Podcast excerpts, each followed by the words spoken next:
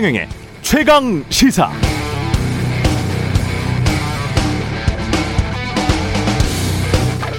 네, 오미크론 코로나 변이 바이러스의 감염 사례가 남아프리카를 넘어서 유럽 곳곳에서 발견되면서 지난 주말 세계 증시 폭락했고요.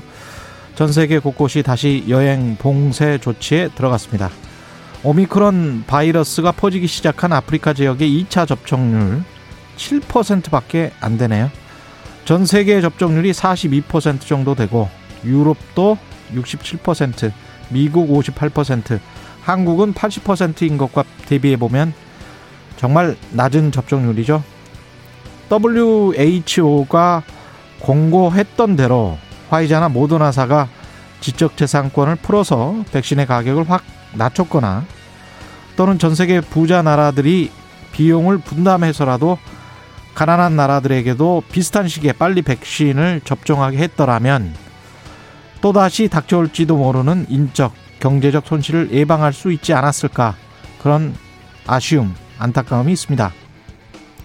덕분에 화이자나 모더나사와 같은 제약사, 제약회사들의 주식은 또 폭등했고요. 세계 경제는 다시 미궁 속으로 빠져들 가능성이 높아졌습니다. 봉쇄 조치가 만약 오래간다면 많은 기업들, 개인들, 나라들도 버티기 힘들어지는데요. 걱정입니다.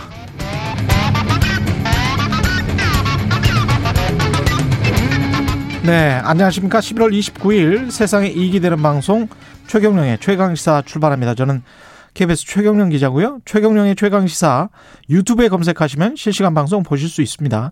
문자 참여는 짧은 문자 오십 원, 기본자 백 원이 드는 샵 구칠삼공, 무료인 콩 어플 또는 유튜브에 의견 보내주시기 바랍니다. 오늘 일 부에서는 유럽, 제가 확인해보니까 홍콩까지 지금 감염자가 발견이 됐더라고요. 오미크론 변이, 우리는 무엇을 준비해야 되는지 한림대학교 강남성심병원의 이재갑 교수와 짚어보고요. 이 부에서는 최고의 정치 더불어민주당 진성준 의원, 국민의힘 성일종 의원 만납니다.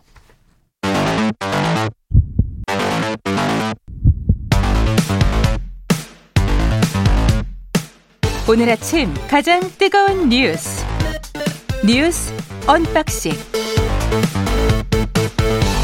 네, 뉴스 언박싱 시작합니다. 민동기 기자, 김민아 시사평론가 나오셨습니다. 안녕하십니까? 안녕하십니까? 예, 약간 좀 걱정이 되네요. 이건 델타 변이에 이어서 아, 이 계속 이런 식으로 이천이십이년까지 간다고 생각하면 버틸 수 있는 나라들이 이제는 조금씩 줄어들 것 같은데. 그러니까 이 오미크론이 얼마나 위험한가에 대해서는 아직은 아직 정, 몰라요. 예, 정확하지는 않은데요. 예. 일단 언론 보도를 보니까 전파력이 기존 델타 변이보다 더 강하다. 그리고 그 현재 국내 보급된 피씨알 검사법 있지 않습니까? 예. 이 검사법으로는 검출이 되지 않는다. 뭐 이렇게 지금 알려지고 있습니다. 그래서 지금 정부도 남아공을 비롯한 아프리카 여덟 개국에서 오는 외국인에 대해서 입국 금지 조치를 지금 취한 그런 상황이고요. 아프리카 여덟 개국만? 그렇습니다. 일단 그 아프리카 여덟 개국에 대해서만 일단 입국 금지 조치를 취했고요. 어, 외국인 입국, 특정 국가의 외국인 입국을 전면 금지한 게 이번이 처음입니다. 그래서 상당히 좀, 이거 같은 경우에는 더블유에이치오가 이 오미크론 변이를 우려 변이로 지정한 이후에 정부가 회의를 통해서 결정을 한 거거든요. 그래서 조금 상황을 좀 지켜봐야 할 것으로 보이고요.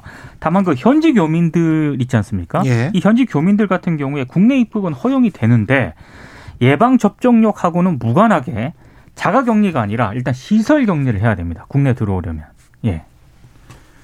이게 오미크론 변이의 엄청난 이제 뭐 이미 위력이에요. 이것은 이제 오미크론 변이 바이러스의 뭐 자체의 위력이라기보다도 이게 나타났다라는 거에 대해서 앞서 오프닝에서 말씀하셨듯이 세계 증시가 이제 폭락하고 이런 경제적 영향이 벌써부터 나타나고 있는데 더블유에이치오가 이렇게 상당히 빠른 속도로 이제 우려 변이를 지정을 한 거거든요. 관심 변이를 거치고 뭐 이런 기간이 원래는 오래 걸렸는데 빠른 속도로 이제 이렇게 우려 변이를 지정을 한 것은 이 확인을 해보니까 오미크론 이 변이를 확인을 해보니까 이른바 이제 그 코로나 바이러스 이제 그 이 외피에 붙어 있는 이 스파이크 단백질 있지 않습니까? 그렇죠. 거기서 변이가 이제 굉장히 많이 일어났고 이게 델타 변이보다 열두 개가 많은 서른두 개의 돌연 변이가 일어났다라고 해서 이 변이의 폭이 상당히 크고 그렇기 때문에 어, 이 백신의 어떤 이 백신 등에 의해서 형성된 면역을 회피할 수 있는 능력을 가진 게 아니냐, 그럴 수도 있다라고 학계가 보고 있기 때문에 그렇기 때문에 좀 빠른 대응을 한 것이다. 이렇게 볼 수가 있겠고요. 음. 그리고 이제 감염 회피력을 말씀드렸는데 여기에 더해서 델타 변이보다 지금 이 남아프리카공화국에서의 사례를 보면은 델타 변이보다 전염력이 빠르다, 전염 속도 빠르다. 그렇기 때문에 이런 부분들과 관련돼서는 굉장히 이제 델타 변이보다 좀 치명적인 결과를 가져올 수 있는 그러한 변이 바이러스다라고 봤기 때문에 이렇게 대응이 이제 빠르고 거기에 따른 경제적 영향이 있는 것이죠. 다만 이제 하나 같이 봐야 될 것은 이게 결국은 치명률이 어느 정도나 될 거냐를 이후에 확인하는 게 중요할 것 같습니다. 왜냐하면 아직 모릅니다. 그렇죠. 예. 이 백신 회피 가능성이 있고 그다음 이 그다음에 이제 뭐 감염력이 빠르다고 해도 치명률이 만약에 낮다라고 하면 이것은 또 다른 대응을 또 요구하는 것이고 그러면 오히려 지금 상황에서는 또 우리가 대응하기에 그렇게까지 최악의 대응은 또 아닐 최악의 상황으로 가지 않을 수도 있거든요. 그럼요. 그것까지 이제 종합적으로 봐야 되기 때문에 미리 이렇게 뭐 절망하고 뭐 이렇게 할 필요까지는 없겠지만 음. 다만 지금 상황에서는 앞서 말씀하신 대로 이게 정확하게 어느 정도의 위력을 갖고 있는 것인지 우리가 모르기 때문에 지금 몰라요. 잘. 그렇죠. 예. 그래서 최악의 상황까지 가정하고 일단 대응하는 게 필요하다. 이런 네. 수준의 대응을 지금 하고 있는 거다. 이렇게 아시면 될 것 같습니다. 다만 그 외신들도 그렇고 국내 일부 언론들도 지적하는 게 이제 백신 불평등 문제거든요. 그렇죠. 네.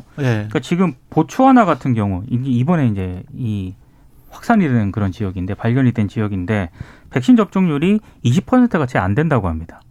그렇죠. 예. 그리고 예. 남아공 같은 경우에도 인구의 한 이십삼 점 칠 퍼센트 정도가 백신 접종을 마친 그런 상태인데 그게 아마 일 차 접종률일 거예요. 그렇습니다. 제가 오프닝에서 말씀드리는 거는 이 차 접종률까지 마친 저 다 마친 사람들이 아프리카 전역을 다 합쳐보면 네. 칠 퍼센트밖에 안 된다는 다만 거잖아요. 남아공 같은 경우에는 예. 또 접종률도 그렇게 낮은 편인데 음. 기피 현상도 좀 심하다고 합니다. 그렇죠. 그러다 보니까 조금 우려되는 그런 상황인 것 같고요. 그리고 음. 지금 전문가들도 이런 상황에서 그러니까 이 백신 불평등이 계속되는 그런 상황에서는 변이 바이러스가 계속 등장할 수밖에 없기 때문에 그렇죠. 지금 선진국들이 백신을 사실상 독점하는 이런 행태에 대해서 상당히 좀 우려를 하고 있는 상황입니다.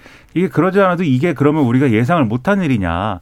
예상을 다 한 일이에요. 사실 그럼요. 작년에 다 얘기했습니다. 이 얘기를. 그럼요. 예, 전 세계적으로. 우리만 안전하면 끝나는 거냐. 그게 아니다. 아니지. 그렇습니다. 그리고 이제 국제기구나 이런 데서도 계속 이제 이 문제가 논의가 됐어요. 백신을 어떻게 공평하게 보급할 것이냐. 음. 근데 앞에서 다 그렇게 논의를 해놓고 뒤에 가서 자기 나라로 돌아가서 이제 할 때는 다들 이제 우리나라의 국민들에게 백신을 먼저. 뭐 몇 퍼센트를 접종을 해야 되는데 뭐 미달하고 빨리 해야 되고 이만큼 접종했지만 여전히 부스트샷이 필요하고 뭐 이렇게 쭉 가면서 음. 지금 이제 백신 접종이 제대로 안 되고 있는 국가에서는 이렇게 변이가 또 발생하고 이게 결국은 세계 경제에 또 추가적인 영향을 주게 생긴 거잖아요. 지난해 다들 뭐라고 했습니까? 이 백신 접종률이 떨어지게 되면은 이 백신 접종을 못한 국가와 잘한 국가 이렇게 나눠져 가지고 경제적으로 엄청난 격차가 발생할 것이고 뭐 이렇게 다들 예상을 했는데 그렇죠. 그런 예상이 과연 이런 변이 앞에 그게 올바른 예상이었느냐는 상당히 이제 의문이에요. 그래서 전 세계가 같이 대응하는 게 오히려 필요한데 그런 담론을 이제 못 만들어낸 것에 대한 어떤 그런 우려와 지적들이 있는 거죠. 그래서 지금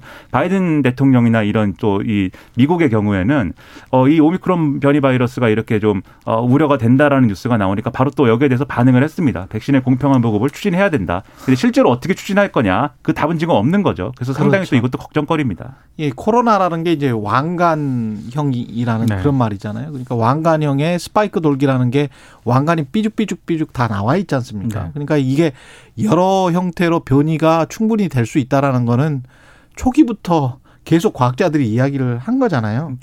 이런 상황에서 남아프리카 쪽에서 보츠와나 쪽에서 이런 변이 바이러스가 발견이 되고 이게 아프리카 지역만 봉쇄하면 되는 것이냐. 여행객들이 있기 때문에 지금 이미, 이미 유럽. 예, 이미 여행객들을 통해서 감염이 확인된 지금 지역 감염까지 확인된 거는 아니기는 합니다만은 벨기에, 영국, 독일, 이스라엘, 이탈리아, 네덜란드, 홍콩까지 지금 그렇죠.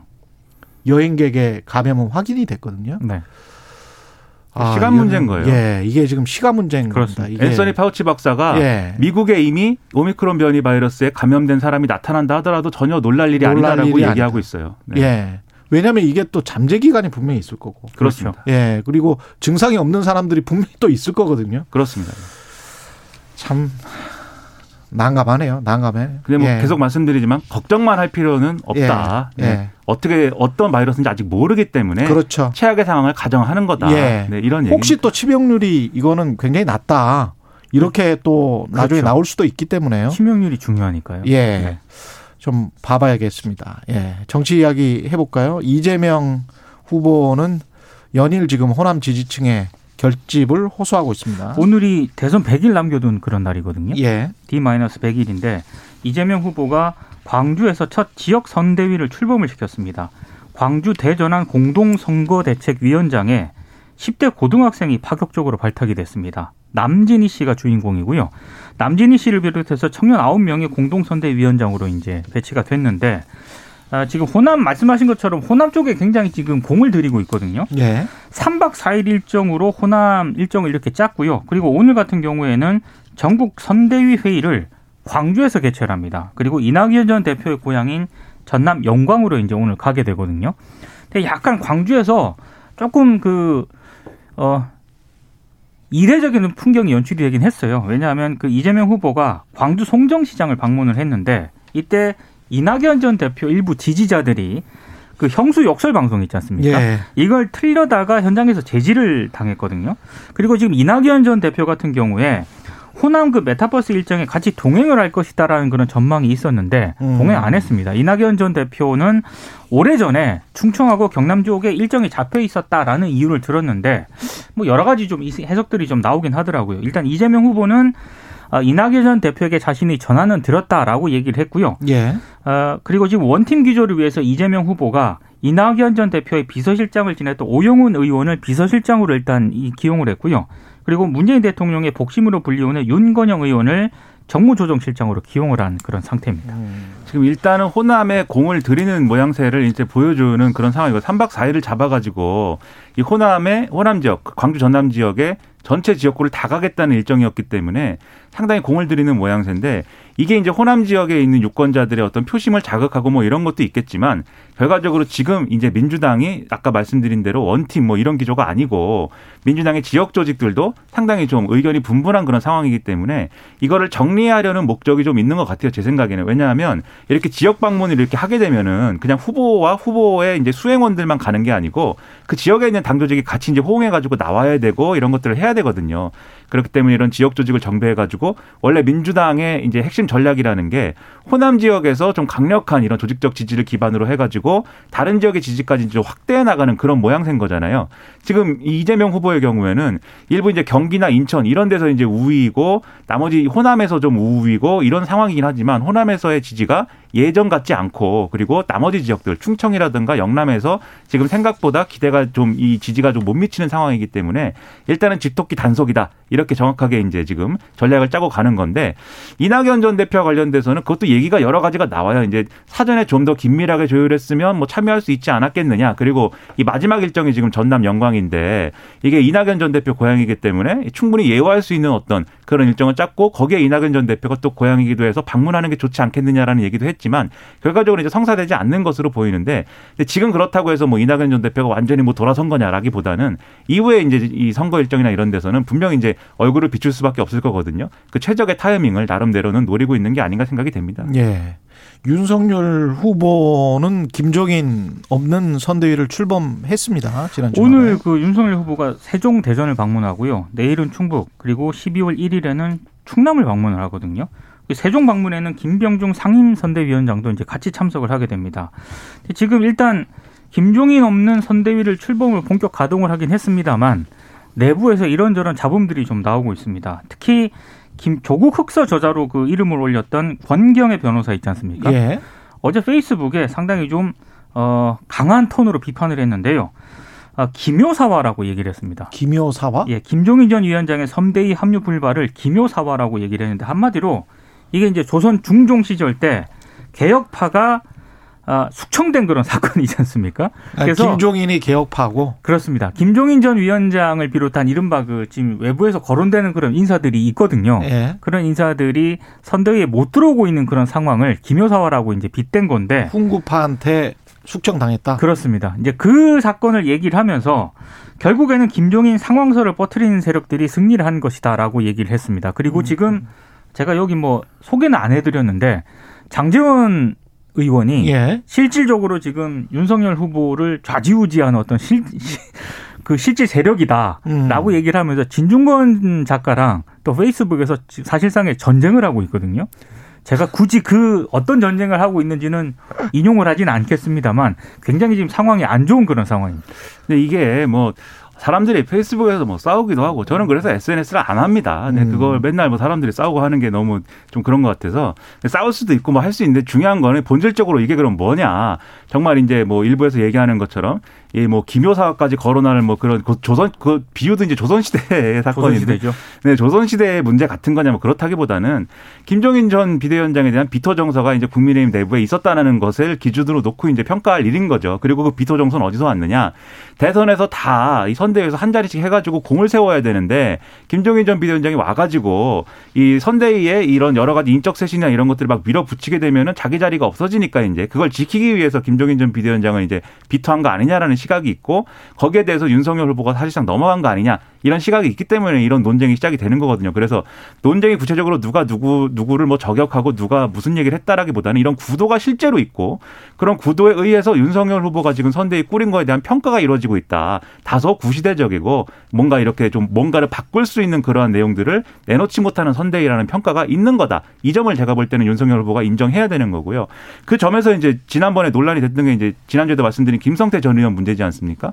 김성태 김성태 전 의원이 결국은 이제 백의종군 의사를 밝히면서 선대위 직책을 내려놓기로 했는데 원래 직능 총괄 본부장이었죠. 그렇습니다. 예. 이와 관련돼서 이제 윤석열 후보가 여기에 대해서 얘기를 했습니다. 이제 고맙다고 얘기를 하면서도 이 사건에 대해서는 시간이 오래됐기 때문에 잘 기억을 내가 못했다 이렇게 얘기를 했는데 기억을 못할 게 아니고 이제 내정됐다는 뉴스도 바로 나온 다음에 한겨레라든지 이런 신문들이 보도를 했거든요. 왜냐하면 이 김성태 전 의원 사건 한겨레가 취재하고 한겨레가 보도했던 것이었기 때문에.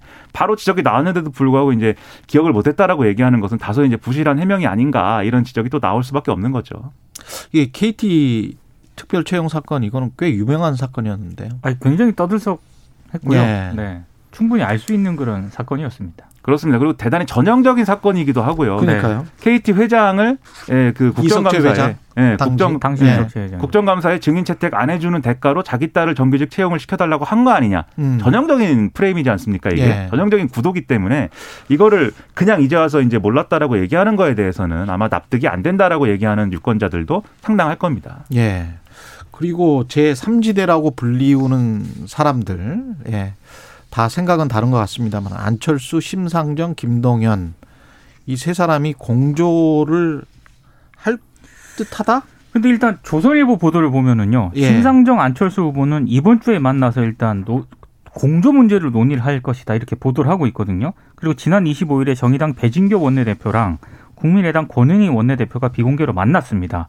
공조 필요성에 공감을 했다는 게 조선일보 보도 내용이고요. 아, 공감을 했다는 거예요? 네. 조선일보의 보도는? 네. 조선일보는 예. 그렇게 보도를 하고 있고 김동연 전 부총리 같은 경우에는 두 사람 만남 이후에 만약에 어, 김동연 전 부총리를 포함한 삼자 회동이 마련이 되면 응할 가능성이 있다. 여기까지가 이제 조선일보 보도 내용이거든요. 예. 근데 지금 세 사람의 계산법이 조금씩 다릅니다. 왜냐하면 심상정 후보 같은 경우에는 기득권 양당 체제를 끝내자고 천명한 분들이 안철수, 김동연 후보니까 만나서 일 차 논의를 해볼 수 있지 않느냐. 이렇게 그러네. 이제 얘기, 얘기하는 입장이고요. 음. 그리고 김동연 전 부총리 같은 경우에도 대화에 동의하자는 그런 차원이지 연대나 단일화 쪽은 아니다.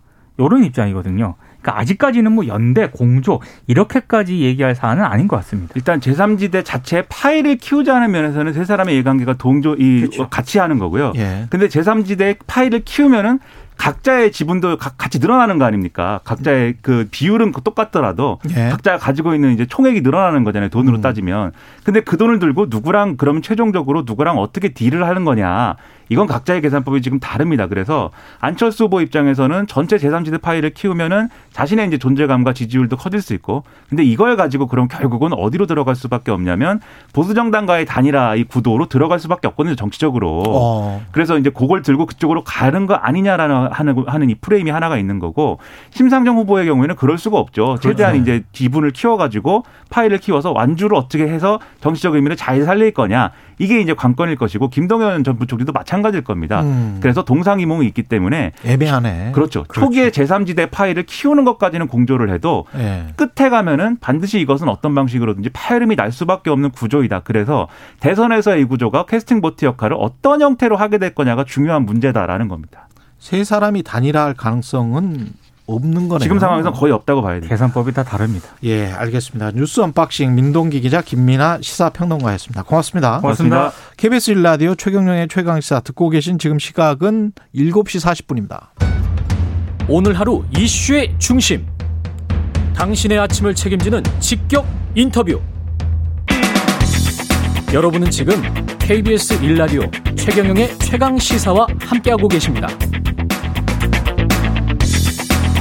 네, 오미크론 변이 바이러스가 세계 각국으로 퍼지면서 우려가 커지고 있는데요. 오미크론 변이 우리가 알고 있는 건 뭐고 모르고 있는 거는 무엇인지 좀 확인을 해보겠습니다. 이재갑 한림대학교 강남성심병원 감염내과 교수님 연결돼 있습니다. 안녕하세요. 네, 안녕하세요. 예, 오미크론 변이, 이게 델타 변이나 기존 코로나 바이러스하고는 뭐가 확실히 다릅니까? 일단 이제 지금 현재까지 나와 있는 정보로는요. 예. 그러니까 유전자 변이 자체가 델타보다 훨씬 많다. 서른 개 넘는 데서 이제 스파이크 단백질, 돌기 단백질 부위가 변형이 돼 있다고 하고 있고요. 예. 그다음에 이제 전파 양상이 좀 우려되는 부분들은 지금 남아프리카 공화국에서 유행을 하고 있는 주가 있는데 예. 거기가 원래 델타가 유행하고 있었는데 최근 삼, 사 주 사이에 오미크론으로 이제 전 요새 아. 하는 바이러스가 아예 바뀌었다. 예. 이런 보고가 있어서 전파력이 델타보다 더 강한 게 아니냐 정도의 정보가 현재 있는 상황입니다. 그럼 델타보다 강해서 오미크론이 남아프리카 공화국을 압도했다? 남아프리카 네. 공화국에. 그러면 이게 만약에 혹시 치명률이나 이런 거는 알려지지는 않았죠? 예, 일단은 뭐 지금 현지에서 환자, 그러니까 이번 유행을 첫 보고한 의사에 의하면 증상 자체는 뭐, 뭐, 크게 더 심하진 않다 이렇게 얘기를 하는데 지금 그러니까요. 유행 지역이 주로 젊은 사람에서만 발생을 하기 때문에 이런 음. 치명률이라든지 아니면 중증화율을 이제 나타내기 좀 어려울 거로 예상을 하고 있거든요. 그래서 이, 이제 얼마나 더 이제 병독성이 심해졌느냐 여부는 더 많은 확진자 대비한 그런 역학 데이터가 나와야 확인이 될 것 같습니다. 미국의 파우치 소장도 미국에서 지금 뭐 발견됐다고 해도 놀랄 일이 아니다라고 이야기를 하고 있고, 여행객 감염자는 지금 벨기에, 영국, 독일, 이스라엘, 이탈리아, 네덜란드, 홍콩 이쪽에서 이제 발견이 됐는데요.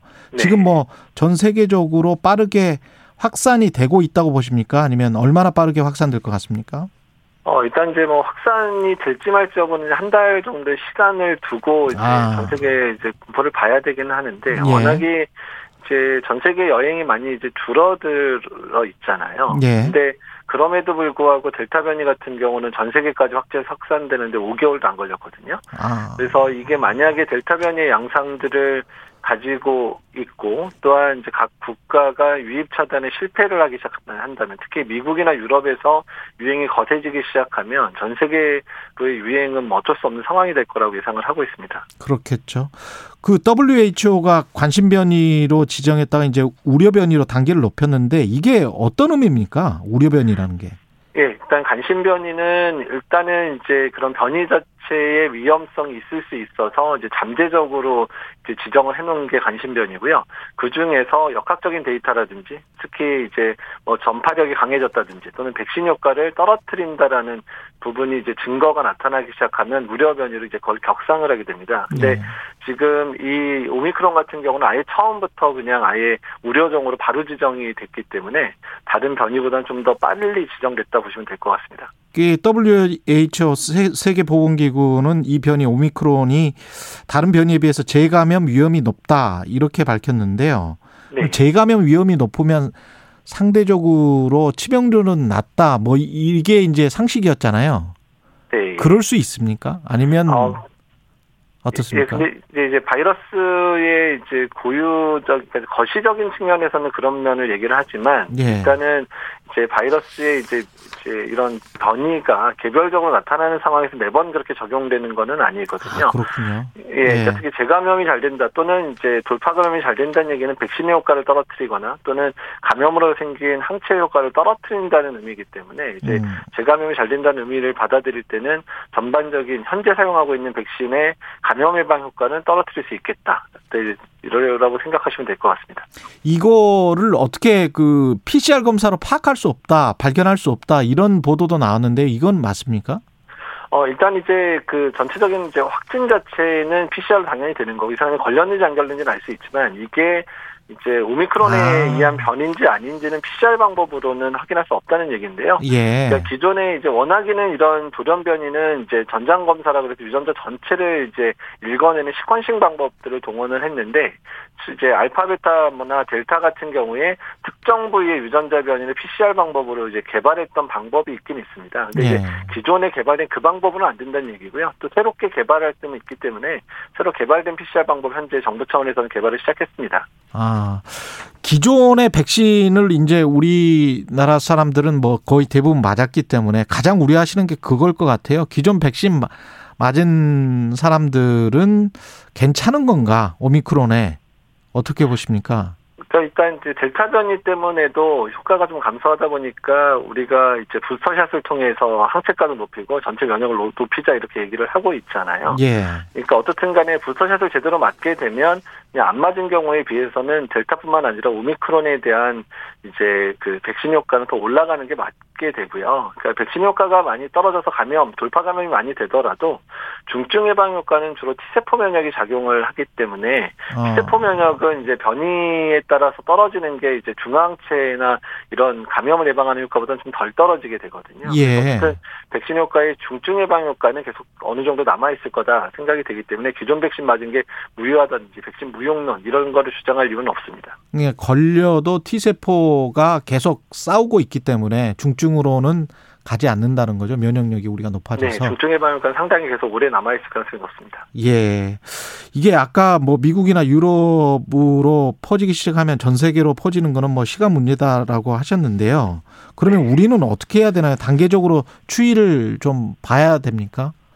일단 이제 이제 토요일에 긴급 회의가 이제 돼서 일단은 이제 그 남아프리카에 있는 여덟 개국의 입국 금지, 아마 우리나라가 아마 특정 감염병에 대해서 입국 금지한 건 처음으로 알고 있거든요. 예. 일단은 입국 금지가 실현됐고, 그리고 그 내국인이더라도 국내에 들어올 때는 백신 접종자라 그래도 자가격리 면제가 취소가 되고 시설에서 열흘 동안 격리하는 것으로 바뀌었습니다. 일단 네. 이제 우리나라는 현재로서는 국내 유입이 되고 이미 됐는지 또는 될 건지에 대한 이제 감시가 제일 중요하고요. 일단 외국에서의 유입 사례를 이제 최소화해서 최대한 시간을 버는라야 됩니다. 그래서 일단 현재 상황이 유행 상황을 통제할 수 있을 때까지 오미크론까지 들어오는 거는 막는 전략들을 해야 될 것 같고요. 또 그 예. 사이에 백신이라든지 이런 것들을 준비하는 시간으로 삼아야 될 것 같습니다. 지금 외신 보니까 남아프리카 공화국의 한 의사도 내가 이미 이렇게 될 줄 알았다라고 누차 말하지 않았느냐 이러면서 분통을 터뜨리던데 네. 이게 그쪽에는 아프리카 쪽에는 이제 백신을 아무래도 보급이 안 됐잖아요. 네. 그리고 이제 그거를 계속 더블유에이치오가 공고를 했는데도 그게 이렇게 안 돼서 결국은 그쪽에서 변이 바이러스가 일어나고 선진국까지 이렇게 가는 상황이 이거는 막을 수가 이렇게밖에 될 수가 없는 겁니까? 어떻게 보세요? 아, 이제 백신 공개 불평등성 문제는 정말 안타까운 부분인데요. 예. 아프리카 같은 경우에 지금 일 차 접종 마친 사람들이 십 퍼센트밖에 안 됩니다. 그런 어. 상황이고, 또한 이제 워낙 이제 아프리카 같은 저소득 국가에 대해서 코백스 퍼실리티라는 조직을 통해서 더블유에이치오가 백신을 그, 공급하기로 했는데, 그랬죠. 예. 약, 약, 약속량의 오분의 일도 지금 이제 백신 회사로부터 공급받지 못했거든요. 예. 근데 게다가 지금 되게 모든 국가들, 선진국들이 부스터샷을 접종을 시작하면서 물량 부족 상태가 계속 장기화되고 있어서 이런 문제들이 여러 번, 여러 차례 이제 아프리카나 지금 이제 예방접종이 낮은 중동의 일부 국가, 중앙아시아, 또 동남아시아 이런 국가들에서 변이 발생의 위험성은 계속 될 거라 예상하고 그렇게 되면 코로나십구가 전반적으로 안정되는 시기까지는 또 몇 년 이상의 시간이 걸릴 수 있게 된다. 이렇게 예상할 수밖에 없습니다. 아, 변이 바이러스가 계속되면 몇 년의 시간이 걸릴 수 있다 이런 말씀이시군요. 지금 예. 현재 우리나라 그 서울 같은 경우에 중환, 중환자 병상 가동률도 굉장히 높은 걸로 알고 있거든요. 네. 우리는 어떻습니까? 지금 중환자랄지 사망자랄지 상황. 그러니까 지금 수도권은 중환자실 가동률이 거의 팔십오 퍼센트 이상 되고 있고요. 예. 지금 전국을 전체 지금 이제 수도권의 환자가 일부 이제 비수도권으로도 가고 있기 때문에 지금 칠십오 퍼센트를 넘은 상황입니다. 이거는 언제든 비상계획을 발동해도 뭐 이상하지 않다라고 할 수 있는 상황이 이미 돼버린 상황이라 음. 지금 어떻든 여러 가지 대책을 뭐 오늘 이제 뭐 종합 대책을 발표하겠다 그러긴 하는데 거리두기의 강화를 포함한 이제 좀 전면적인 그런 이제 태세 전환이 필요하지 않을까 이렇게 생각을 하고 있습니다. 아, 태세 전환. 지금 저 네. 생각해 보면 이달 일 일부터 우리가 단계적 일상 회복 시작했으니까 한 달도 안 됐단 말이죠. 네. 근데 이제 또 태세 전환을 해야, 해야 된다? 예, 일단은 뭐 지금 네. 논의되고 있는 것 중에 거리두기 강화 이런 부분들이 많이 논의되고 있지 않은데 그런 것 거리두기 강화가 되지 않고 유행 상황이 통제되지 않으면 예. 중환자 의료 체계는 일, 이주 안에 정말 완전 울스톱될 수도 있는 상황이 올 수도 있어 매우 이제 현장에서 느끼는 그 압박감은 상당합니다. 그렇군요. 그러면 자영업 하시는 분들이나 이런 분들 때문에 이제 정부는 그쪽이랑도 논의를 해보고 있다는 건데 네. 그 다른 방법은 없을까요? 일단 지금은 유행 상황을 어떻든 꺾어야 되지 않으면 중환자 의료 체계를 못 버티기 때문에 어쨌든 거리두기 강화가 반드시 필요한데요. 다만 네. 이제 그 저희가 이제 일상회복지원위원회 처음 시작할 때도 이런 비상계획이 실현될 만한 상황에서는 소상공인이나 자영업자들에 대한 패키지 정책 자금은 반드시 마련해서 동시에 같이 실현이 돼야 이런 방역 강화가 이루어질 수 있다 계속 건의를 하고 있었거든요. 예. 그런 부분에 대해서 명확하게 정부가 입장을 밝혀야 될 것 같습니다. 부스터샷 같은 경우는 뭐 예외 없이 다 맞는 수밖에 없겠네요. 특히 이제 고령자층이나 이런 분들은 지금 상황에서는. 네. 예, 그렇습니다. 일단 고령자에서 돌파 감염 사례도 늘고 있고 중증 환자 사례도 뭐 미접종자에 비해서 훨씬 적지만 그래도 늘고 있는 상황이기 때문에 부스터샷은 일단은 필수다라고 생각을 해주셔야 될 것 같고요. 특히 이제 돌파 감염 사례가 많은 이십에서 사십대도 일단은 돌, 이제 부스터샷 이제 접종을 필수로 하겠다라고 아마 오늘 발표가 될 것 같습니다. 예. 마지막으로 방송 들으시는 청취자분들에게 당부 이렇게 하자 말씀 좀 해주세요. 예, 뭐 또 다른 시 위기가 시작됐지만 언제든 국민들께서 협조해 주셔서 이 위기를 이겨냈거든요. 또 다시 한번 부탁드리는데 다시 한번 우리가 이 위기를 현명하게 이겨냈으면 좋겠습니다. 예, 알겠습니다. 오늘 말씀 감사하고요. 이재갑 한림대학교 강남성심병원 감염내과 교수였습니다. 고맙습니다. 감사합니다. 케이비에스 일 라디오 최경영의 최강시사 일 부는 여기까지고요. 잠시 후 이 부에서는 최고의 정치 더불어민주당 진성준 의원, 국민의힘 성일종 의원 만납니다.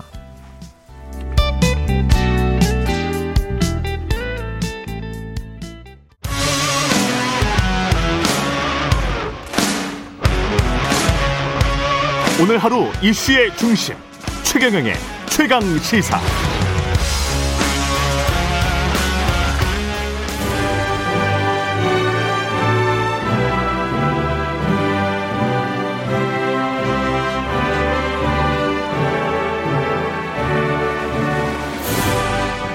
네, 전국의 가장 뜨거운 현안을 여야 의원 두 분과 이야기 나눠보는 최고의 정치. 오늘도 여야 의원 두 분 나오셨습니다. 더불어민주당 진성준 의원님 나오셨습니다. 안녕하세요. 네, 안녕하세요. 예, 국민의힘 성일종 의원님 나오셨습니다. 안녕하십니까? 예, 안녕하십니까? 예, 최경영의 최강시사 유튜브에 검색하시면 실시간 방송 보실 수 있고요.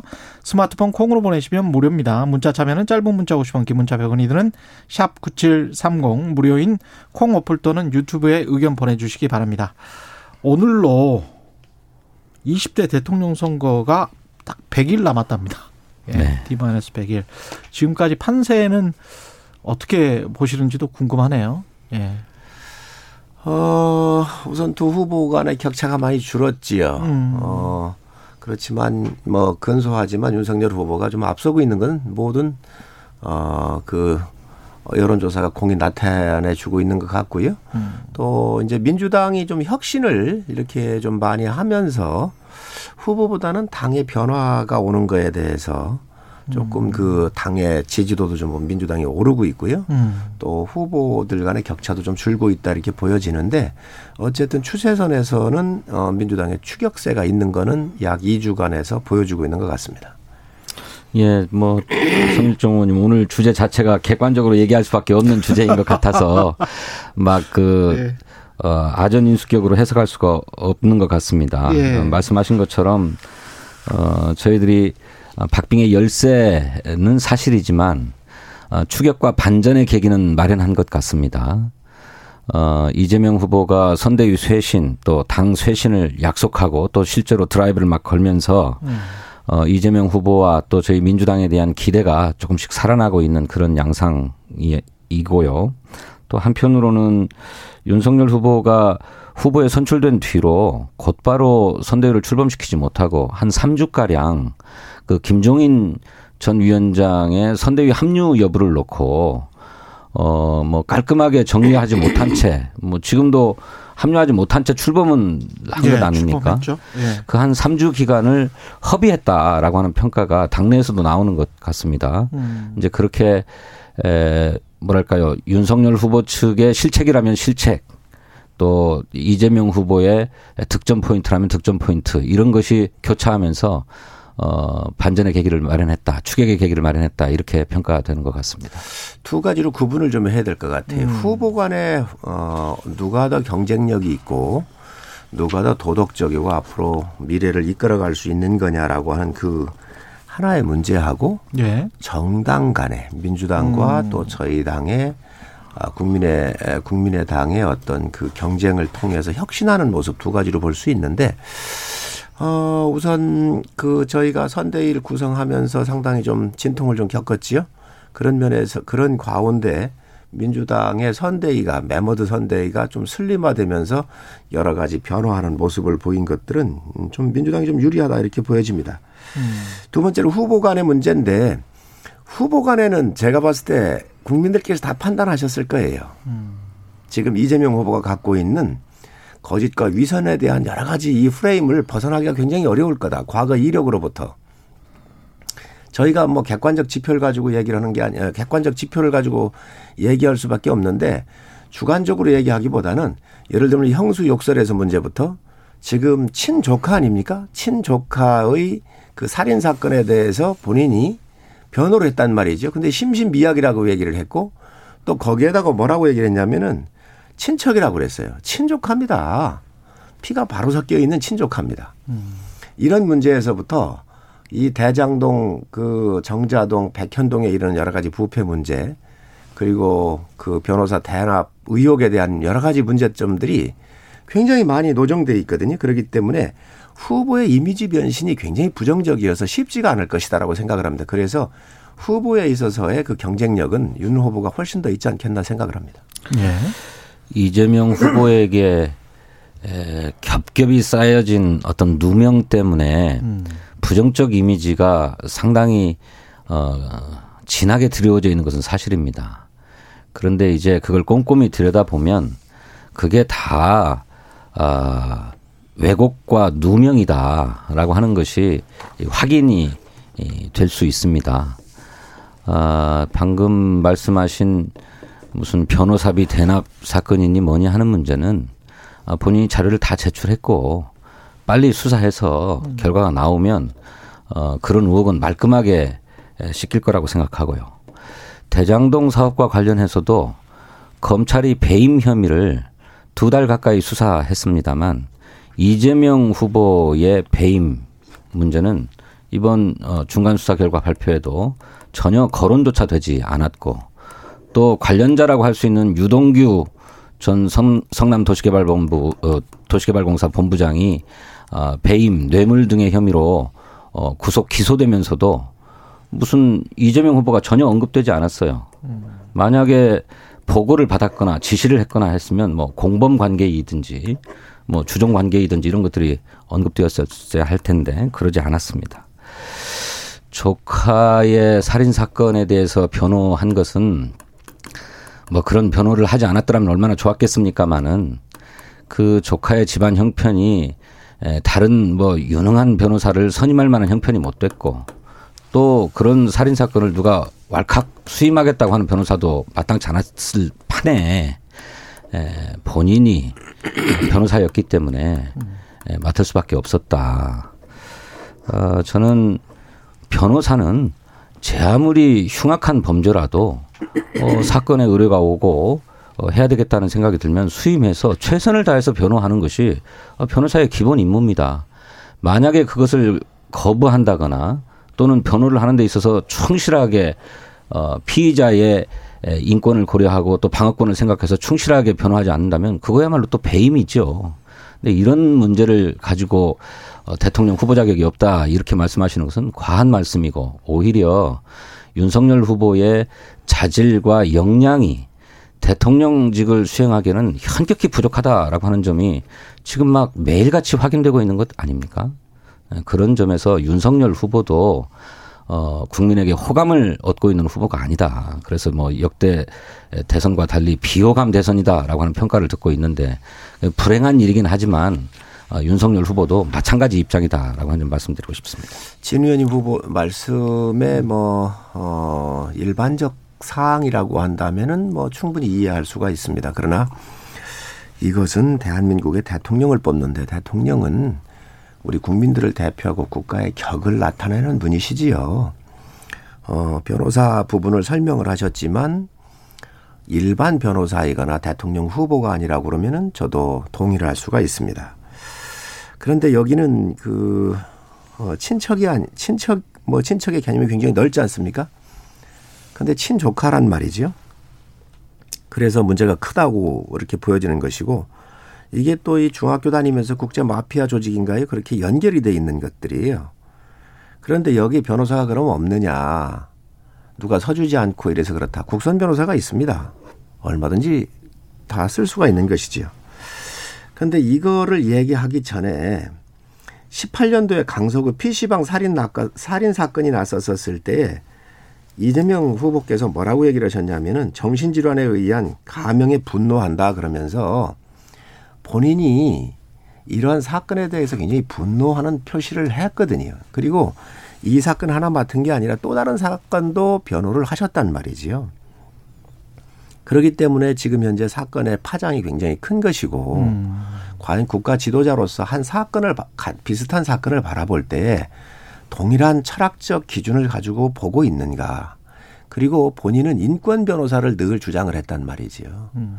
인권 변호사 하시면서 이러한 폭력에 연관되어 있는 이러한 조폭들과 관련되어 있는 이런 살인 사건에 관련돼 있어 하면 관련돼서 변호를 하면서 이러한 것들을 주장했던 것들이 너무 본인의 삶하고 또 대통령을 해야 되는 사람하고 일치가 하지 않기 때문에 국민의 비난이 큰 겁니다. 지금 뭐 대장동은 너무 많은 여저, 노정이 파, 이, 저, 나타났기 때문에 예, 더 이상 뭐 말씀은 안 드리겠는데, 먼지 한 톨 일 원이라도 받았으면 후보직을 내려놓겠다고 그러셨어요. 정진상 실장을 비롯해서 그 주변 인물들이 관련되어 있다고 하는 것은 먼지 한 톨 문제가 아니에요. 이거는 썩은 부패에 진동하는 냄새가 지금 전 국민의 코를 다 마비시켜 놓은 거 아닙니까? 그런데 이런 사건으로부터 자유롭다라고 이야기하는 것은 있을 수가 없는 일이다. 그렇기 때문에 일단 이 부정적인 이미지로부터 벗어나기가 굉장히 쉽지 않다. 그, 그 뭐 윤, 윤석열 후보 얘기를 하셨는데 뭐, 뭐 여, 여당에서 그렇게 하실 수 있다고 생각을 합니다. 제가 뭐 이재명 후보를 여러 가지 이런 사실을 가지고 이렇게 얘기를 하듯이 음. 또 뭐 여당에서도 윤 후보에 대해서 얘기할 수 있, 있겠지만, 윤 후보야 평생을 공직에서 살면서 비교적 그래도 개인적으로는 그렇게 큰 문제는 없어 보입니다. 윤, 윤석열 후보의 사법 리스크도 있을 거는 같은데, 전반적으로 이렇게 보면 정권교체 여론이 과반을 넘었잖아요. 근데 국민의힘 윤석열 후보랄지 국민의힘의 정당 지지율은 이걸 이제 못 따라가고는 있습니다. 그러니까 정권교체 여론은 뭐 육십 퍼센트 안팎 정도 계속 됐었던 것 같은데, 이것은 왜 그런지도 좀 궁금하고요. 그러니까 어, 정권 교체 여론이 높음에도 불구하고 윤석열 후보가 그 정권 교체의 적임자로 평가받지 못하는 것은 대통령으로서의 자질과 역량이 부족하다라고 하는 어, 국민적 판단 때문에 그렇습니다. 어, 뭐 일일 일망언이 속출해서 도대체 현안에 대한 인식이 있는가, 또 국민의 어려운 삶에 대한 공감을 최소한 하고 있는가 하는 문제가 지적된 지가 오래이고요. 또 얼마 전에는 한 방송사에서 주최한 심포지엄에 가서 프롬프터가 뜨지 않자 이 분간 꿀먹은 벙어리로 서 있지 않았습니까? 그, 그런 것이야말로 어, 후보의 철학이나 식견이나 또는 무슨 정치적인 어떤 견해나 이런 것이 거의 백지 상태이다라고 하는 거를 스스로 폭로하고 자인한 것이 아닌가. 이런 후보에 대해서 지지할 수 없다라고 생각하기 때문에 정권 교체 여론이 높다고 함에도 불구하고 그에 한참 못 미치는 지지율을 보이는 게 아닌가 그렇게 생각합니다. 참 기이한 현상인데 두 후보가 다 공이 좀 비슷해요. 윤석열 후보가 정권 교체가 높지만 그 교체를 누구로 할 거냐 해서 국민들께서 아직 마음이 안 정해져 있는 부분들이 있습니다. 그렇기 때문에 음. 그 전체를 다 받아먹을 수는 없는 부분이지만 그렇다고 그 부분이 상당 부분 또 안고 가야 되는 건 맞아요. 음. 그러면 이재명 후보는 그러면 또 어떤가 이렇게 봐보면 대통령의 국정 지지율이 약 한 사십 퍼센트대에 오르고 있단 말이죠. 그렇죠. 삼십 대 후반에서. 네.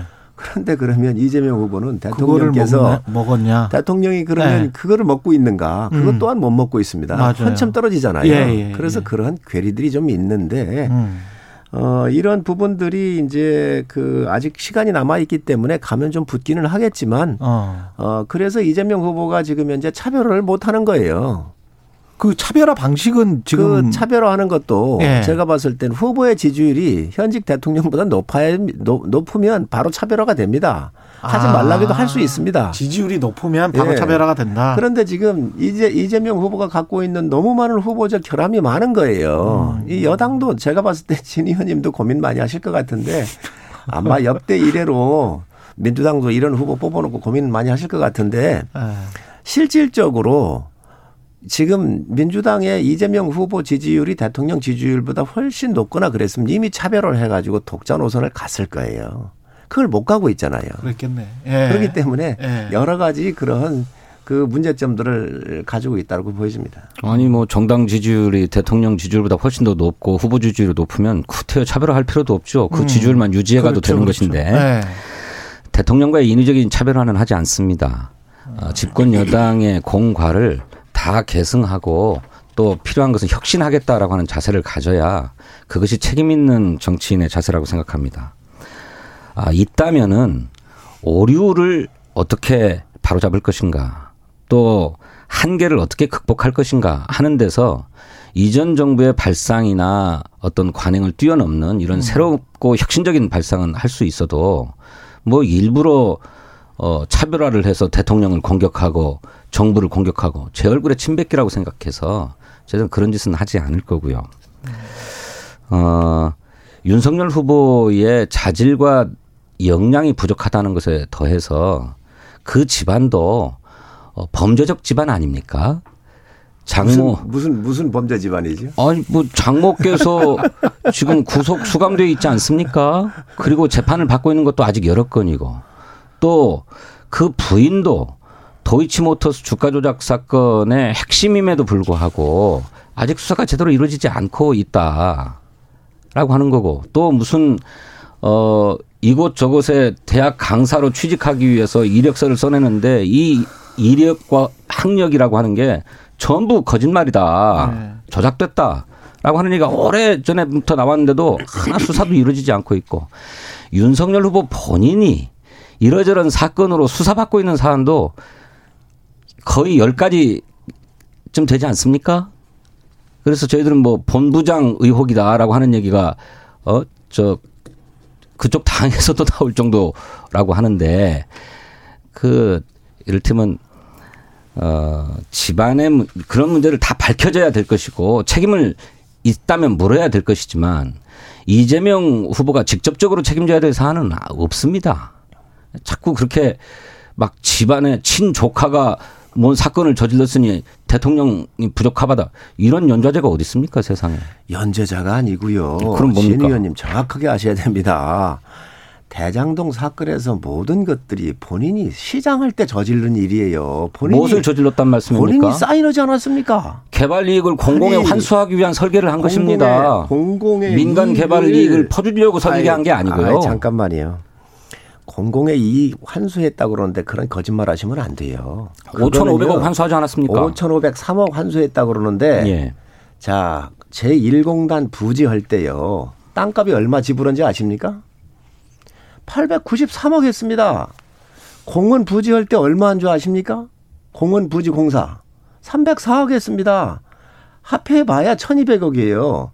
이천오백육십일억을 제일 공단 부지하는데 이천오백육십억을 썼다는 거 아닙니까?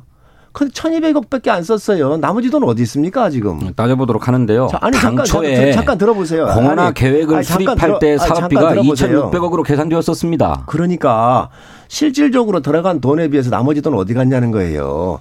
회수 그 서류적으로만 해놨고요. 또 이거 아니어도 원래 기반 사업 비용으로 다 들어가게 돼 있는 겁니다. 그렇게 하고 의원님 제가 한 말씀만 드릴게요. 그 사업비 이천육백억을 민간 업자가 성남시에 다 현금으로 내놓고 그 현금을 가지고 성남시가 사업한 게 아닙니다. 사업자가 돈을 들여서 공원화 사업을 한 거예요. 토지 보상비도 사업자가 냈고 그 공원을 꾸미는 데에도 사업자가 사업비를 낸 거예요. 만약에 이천 계획했던 이천육백억보다 더 안 들어간 거라고 한다면 그 돈을 사업자가 가지고 있는 것이지 그게 이재명 후보가 가져간 것입니까? 자, 그러니 왜 그렇게 얘기를 하십니까? 그러니 유능하고 이렇지 않다는 거예요. 뭐가 유능하지 않아요? 자, 그런 것도 그만큼 공원화 사업을 챙겨냈잖아요. 잠깐 들어보세요.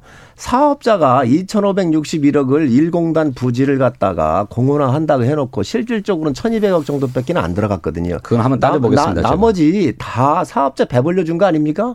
왜 그게 배불려준 거죠? 그러면 이런 거 감독도 제대로 못하는 사람이 무슨 시장을 해놓고 지금 대통령 하겠다는 거예요. 아니 계획보다 자. 계획보다 예산이 덜 들어갔다고 한다면 그것이 왜 그게 성남시의 책임입니까? 제대로 받아내야지. 이천오백억을 아니 이천오백억을 사업으로 아니, 받아낸 거잖아요. 자, 사업으로 받아냈으면 그만큼 공사비를 실질적으로 공사해 현금으로 받자는 게 아니지 자, 않습니까? 잠깐만요. 실질적으로 땅을 사는데 팔백구십삼억밖에 안 들어갔고 그랬대요? 공사비로 삼백사억밖에 안 들어갔으면 나머지 업자 배불리도록 놔둔 거 아닙니까? 그럼 무능한 거지요. 실제로 돈이 자, 얼마나 들어갔는지는 저도 자, 따져보겠습니다만. 자, 그래서.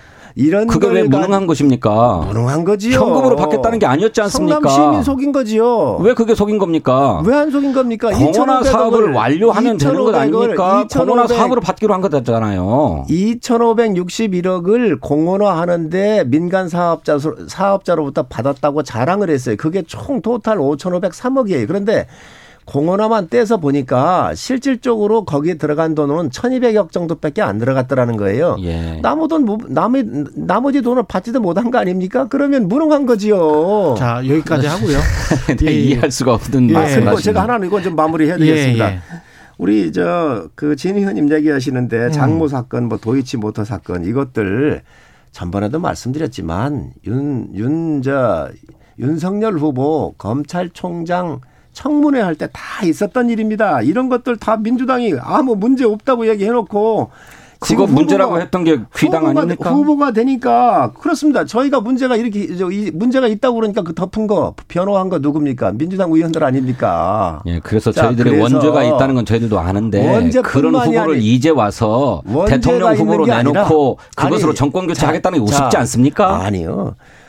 원죄가 있는 게 아니라 그 당에서 문제 없이 다 해놓고 지금 현재 저희 당의 후보가 되니까 이걸 십일 년 전 걸 꺼내다가 지금 현재에서 문제 삼는 거야말로 정말 잘못된 정치행위다라고 얘기하고 싶습니다. 예, 이 관련해서 두 분 모두 특검이 관련 진행되고 있습니까? 국회에서 논의가? 잘 논의가 안 되는데. 예. 어, 야당이 정략적 태도를 벌여야 음. 그 특검 논의도 어, 진도가 나갈 거라고 생각합니다. 예. 야당은 대장동 개발 사업에서 어떤 부정과 비리가 있었는지 그걸 처음부터 끝까지 낱낱이 파헤치자라고 하는 데 관심이 있는 게 아니고 음. 오로지 이재명 후보가 어떤 잘못을 저질렀는가에만 초점을 맞춰서 그것만 수사를 하자고 하, 하기 때문에 예. 논의에 진전이 없는 것입니다. 잘 아시는 것처럼 만일 이천십일 년도에 부산저축은행 부실대출 사건을 수사했던 윤석열 당시 주임검사가 대장동 사업을 추진하던 민간업자들에게 대출되었던 천팔백억 그것도 부실대출이었거든요. 예. 이걸 제대로 수사해서 처벌했다고 한다면 음. 이런 일 발생하지 않았을 것입니다. 그런데 그거를 어쩐 일인지 수사에서 빠져가지고 넘어가는 바람에 그 개발업자들이 계속 암약할 수 있었고 그 끝에는 이천십오 년도에는 그 부실대출을 알선했던 자가 처벌되었습니다. 형사처벌을 받았어요. 이런 사실들을 당시에 수사를 하면서 왜 덮어준 것인지 이런 것부터 수사해야 된다는 것입니다. 그런데 그건 다 빼놓고 하자는 거잖아요. 조건 없이 특검을 하자고 주장할 때는 언제고 이제 와서 어떤 것은 수사해야 되고 어떤 것은 수사 안 해야 되고 이렇게 조건을 다는 이유가 무엇인지 모르겠습니다. 참 여당이 뻔뻔합니다. 정말. 아니 이재명 대, 이재명 저 후보의 이야기로만 하십시오. 먼지 한 톨 일 원이라도 받았으면 후보직 내려놓겠다고 그랬잖아요. 이거 안 내려놓고 있는데 특검해야 합니다. 아니 돈을 받았단 말입니까? 자, 자, 잠깐만 계셔보세요. 아니 저, 저 자, 근거를 가, 갖고 말씀하세요. 자, 아니 가만히 계세요. 본인이 그렇게 얘기를 했어요. 근데 먼지 한 톨이 안 나왔습니까? 자기 그 유동규는 본인의 측근 아니고 정진상하고 유동규하고 통화한 것은 뭐 문제가 안 됩니까? 그리고 검찰이 제대로 수사했습니까? 아니, 그러니까 윤동규가 잘못을 저지른 데 대해서는 정책 책임이 있지요. 가만히, 가만히 계셔보세요. 자, 그러면 이거에 대한 총체적인 컨트롤 타워가 누굽니까? 책임져야 되는 사람이 누굽니까? 시장이었고 결재권자였고 감독권자가 이재명 시장입니다. 그리고 검찰이 수사를 제대로 하지 않는 거 뻔히 알지 않습니까? 검찰이 수사를 제대로 안 하, 아니하면 부실하면 특검을 간다고 얘기를 했어요. 그런데 검찰이 압수수색을 제대로 했습니까? 아니면 휴대폰이라도 제대로 가져왔습니까?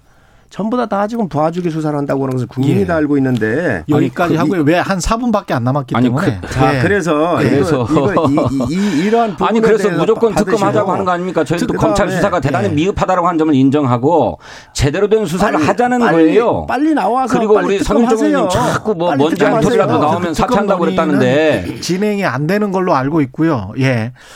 계속 지금 한 사 주째 계속 같은 이야기라서 마지막으로 그 부동산 관련해서 사람들이 이번 선거도 부동산 선거 될 것 같다라고 이야기를 하는데 두 후보의 지금 그 공약이라고 해야 될까요? 말씀하셨던 것들이 다 좀 다르네요. 국토 보유세 신설로 보유세 강화하는 방안은 이재명 후보 쪽이고 윤석열 후보는 어, 종부세를 중장기적으로 재산세에 통합하거나 일 주택자에 대해서 면제하겠다. 이게 윤석열 후보 쪽이고 이건 완전히 이제 철학적으로 확 나뉘는 부분 같은데요. 그렇습니다. 예, 각각 한 일 분씩 정도 말씀을 해 주십시오. 관련해서. 우리나라 부동산 실효세율이 음. 전 세계적으로 굉장히 낮은 편입니다. 영 점 일칠 퍼센트라고 하거든요. 예. 그런데 오이시디 국가들의 평균을 보면 영 점 사오 퍼센트 되고요.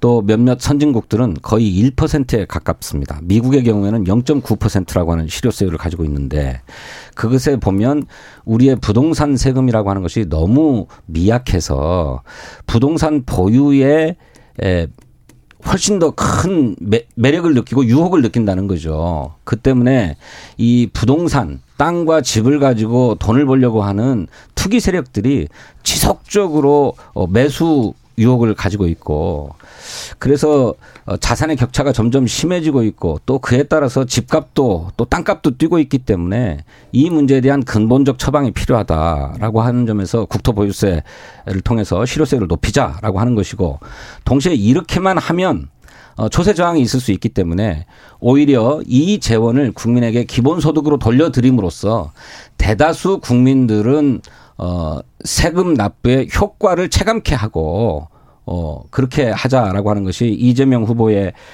부동산 공약입니다.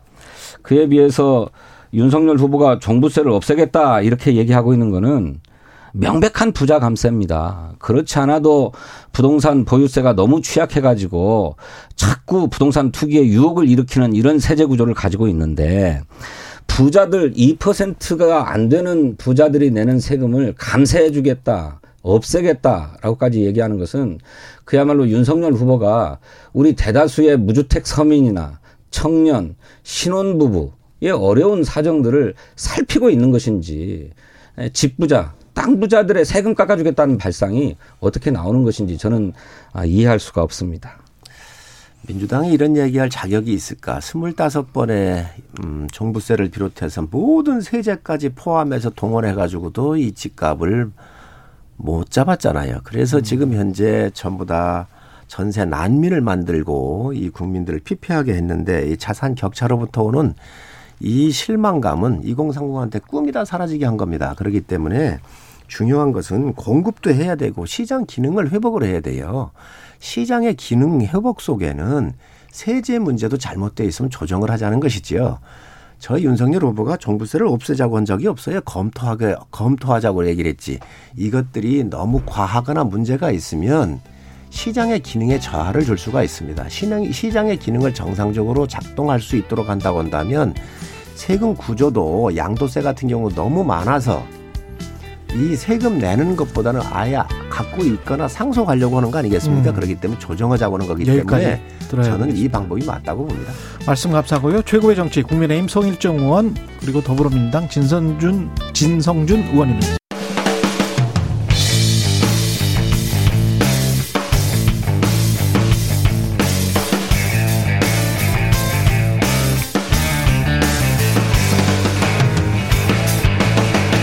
최경영의 최강 시사. 네, 목포시 도시재생 사업 자료를 미리 받아서 부동산 투기해서 부, 부당 이익을 챙겼다는 혐의를 받았던 손혜원 전 의원 항소심에서 부패방지법에 대해서 무죄를 선고받았고요. 부동산 실명법 위반 혐의에 대해서만 벌금 천만 원이 선고됐습니다. 이 말은 핵심이었던 부동산 투기 혐의에서는 벗어났다. 이렇게 말할 수 있겠습니다. 손혜원 전 의원 전화로 직접 연결해 보겠습니다. 안녕하세요. 아, 네, 안녕하십니까. 네. 일단 이 심 재판부가 부동산 투기 혐의에 관해서는 무죄를 선고를 한 겁니다. 네. 예, 삼 년 정도 시간이었는데 그동안에 심적으로 상당히 괴로우셨겠습니다. 뭐 처음에 좀 황당해서 괴로웠던 부분은 있었지만 네.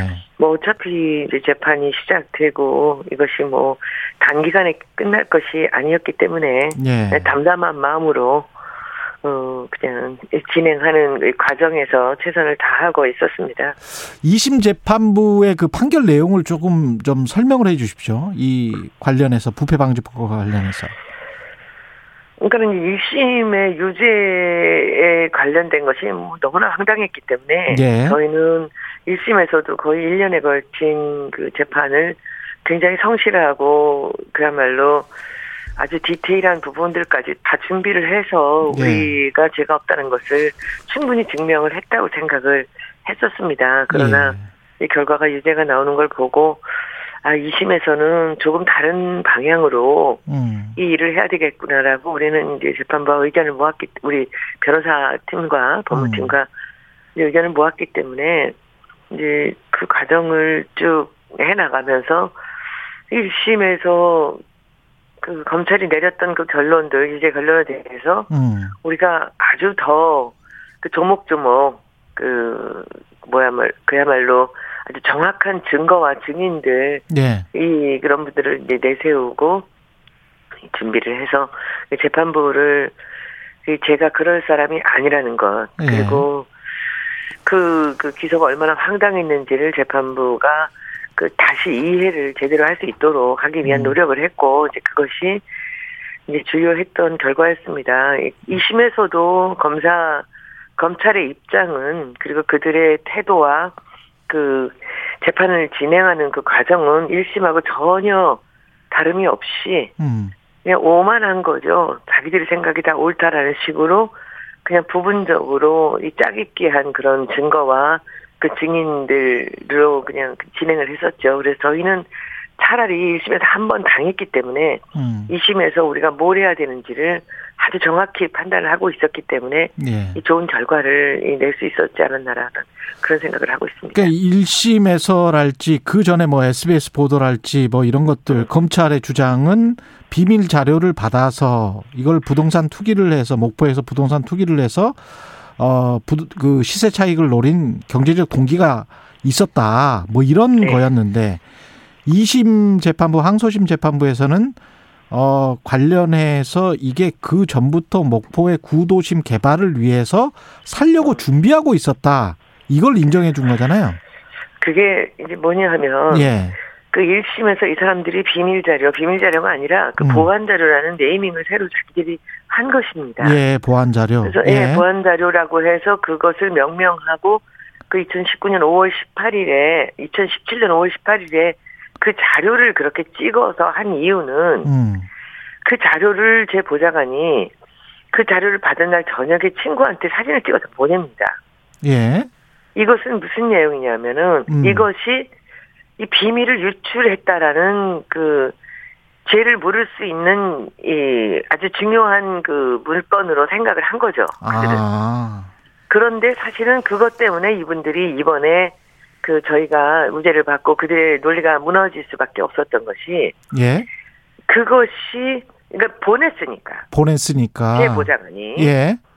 보냈으니까 이것은 비밀이었고 이것을 비밀을 유출했다. 이것이 부패방지법을 이룬 가장 그 뼈대가 되는 것이었거든요. 음. 그런데 이것이 이 자기들의 자충수였다는 것은 뭐냐면 예. 그 자료 이전에 제가 먼저 다른 조카한테 집 세 개를 이 일억의 증여를 통해서 사줬거든요. 예. 그러니까 그 친구를 이번 재판에서는 계속 일 심과 이 심에서 투명인간 취급을 했어요. 그게 손소영 갤러리 카페인데 예. 손소영이 증인으로 나왔고 그것이 세 개의 집이 이미 그 비밀 자료라고 하는 것 전에 모두가 사, 샀던 것을 알고 있음에도 불구하고 음. 그 얘기는 꺼내질 않는 거예요. 그게 비밀 자료가 이미 아니었음이 그 전에 아. 매입을 통해서 밝혀졌음에도 불구하고. 예. 아니. 그, 그 사람들은 끝까지 그것을 비밀 자료라고 우겼죠. 에. 그런데 이번 재판부에서 가장 중요한 그 이 판단의 증거는 뭐냐면 음. 손소영은 그 자료 이전에 이미 집을 세 채나 샀기 때문에 음. 이것이 비밀 자료라 하더라도 손혜원은 비밀 자료를 이용하지 않고 목포에 집을 사주고 증여를 통해서 이걸 했다라는 내용을 내용이 이번에 나온 거예요. 예. 그러니까 이번 그 이 심에서 중요한 부분은 제가 음. 그 판사님이 굉장히 정확하게 이 사건을 보셨구나라는 느낌을 받은 것은 뭐냐면은 이 우리가 지금까지 비밀 자료가 맞는 게 아니냐를 갖고 삼 년 동안을 다퉜거든요. 예. 우리는 거기에 대해서 자신이 있었어요. 이건 비밀 자료가 아니다라는 것이. 그런데 그러면서 이제 저희가 이 심에서 마지막 부분에 와서 주장을 한 것이 이것이 비밀 자료를 하더라도 손혜원은 이것을 이용한 적이 없다. 음. 그리고 손소영은 그 이전에 이미 샀다라는 얘기를 했는데 그 판사님께서 그 부분을 딱 받아들인 것이에요. 예. 그래서 비밀 자료를 할지라도 손혜원은 그것을 이용한 적이 없다. 이 가장 중요한 증거로는 손소영은 이미 그 이전에 샀고 그 이후에도 자기가 사, 재산을 통해서 사거나 남한테 음, 음. 제안을 할 때 이 비밀 자료 얘기가 하나도 없었다. 나오지 않았다는 거죠. 예. 예, 이것이 굉장히 중요한 포인트입니다. 예. 근데 그 사줬다라고 아까 말씀을 하셨잖아요. 조카한테. 네네. 그 네. 부분은 부동산 실명바, 실명법 위반 혐의로 이제 벌금 천만 원이 선고된 그 부분입니까? 그게?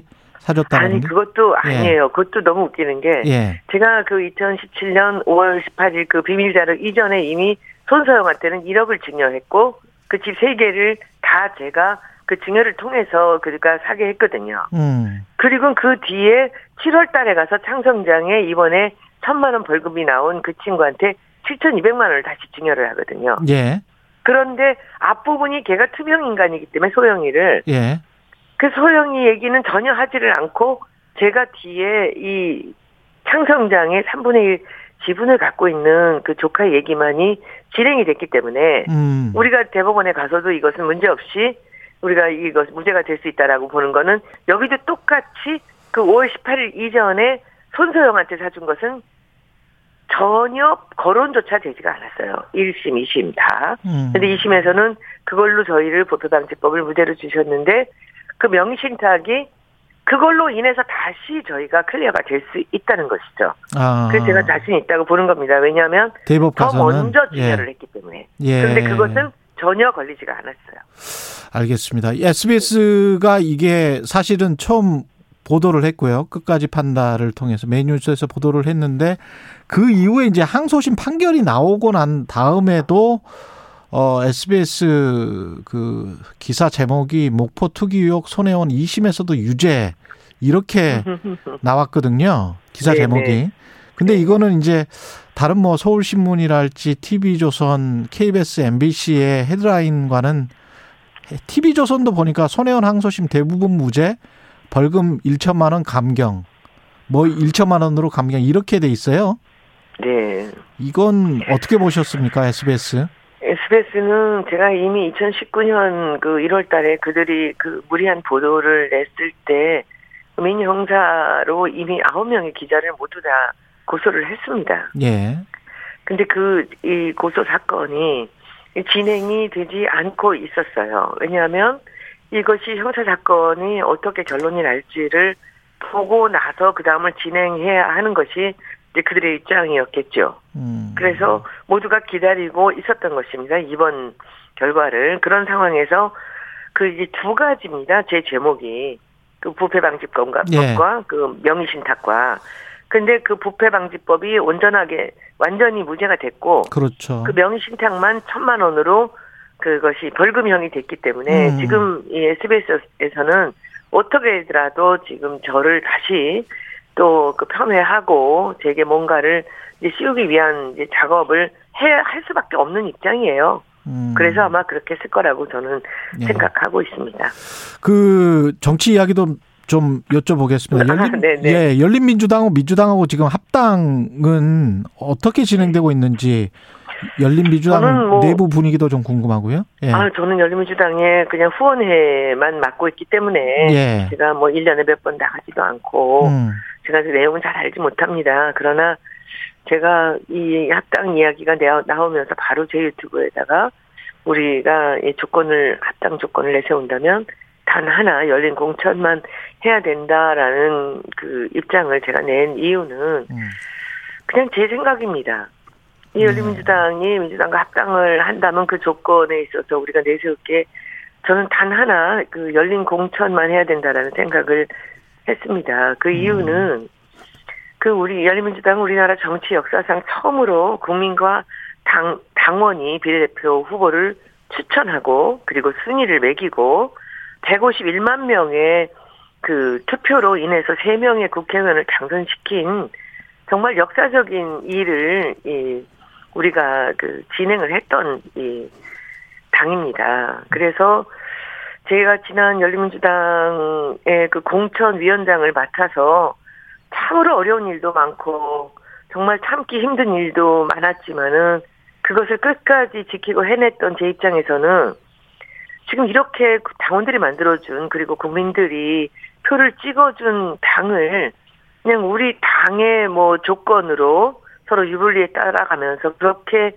조건을 내서는 안 된다라는 제가 생각을 한 것이죠. 당원들의 입장에서 본다면 열린민주당은 본인들이 당원들이 만든 당이거든요. 예. 그래서 저는 그 부분을 그 첫 번째 조건으로 그리고 음. 단 하나의 조건으로라도 내세워서 이 당원들을 그 설득하고 그들과 함께 그 우리가 좋은 마음으로 좋은 결과로 합당을 해야 된다라는 생각을 그렇게 이제 표현을 한 것입니다. 마지막으로 있지 않습니까? 이재명 네. 후보 그 민주당 홍보 전문가시기 때문에 네네. 민주당 대선 캠페인 홍보 같은 경우는 잘하고 있는 것 같습니까? 못하고 있는 과거에 보면 비판도 많이 하셨잖아요. 잘하고 있지 않습니다. 민주당은 예. 두 가지로 나눠보실 수 있는데요. 민주당의 음. 홍보와 그리고 이 열린민주당 아니 아니 아니 이재명, 이재명 캠프의 예. 그 홍보는 선대위. 전혀 두 개를 구분해서 보셔야 되는데요. 예. 그, 이제, 먼저, 그, 그 캠프의 홍보를 본다면, 이것이 그 후보 한 사람의 개인기를 전혀 따라가지 못하는 홍보라는 느낌이 들고요. 음. 그러니까 이것이 후보의 장점을 앞으로 나서게 하고, 이 단점들은 이제 보완을 하면서 해주는 것이 그 홍보의 가장 기본인데, 그 후보의, 후보를 따라가지도 못하는 그런, 예, 홍보라고 볼 수 있고요. 그리고 네. 이제 민주당, 더불어민주당의 홍보는, 차라리 안 하는 게 나은 홍보를 하고 있어요. 특히나 요즘에 예. 그 길거리에 거는 그 현수막을 보면요. 예. 그 당장 그만두셔야 됩니다. 무슨 어. 얘기인지도 모르고요. 예. 사람들한테 전달이 제대로 되고 있지 않습니다.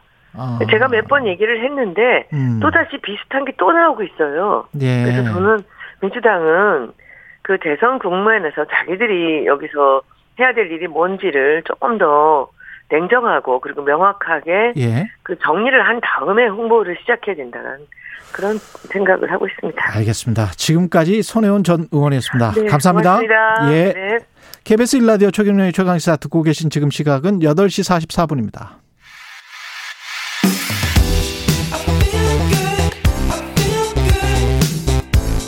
세상에 이익이 되는 방송 최경영의 최강시사.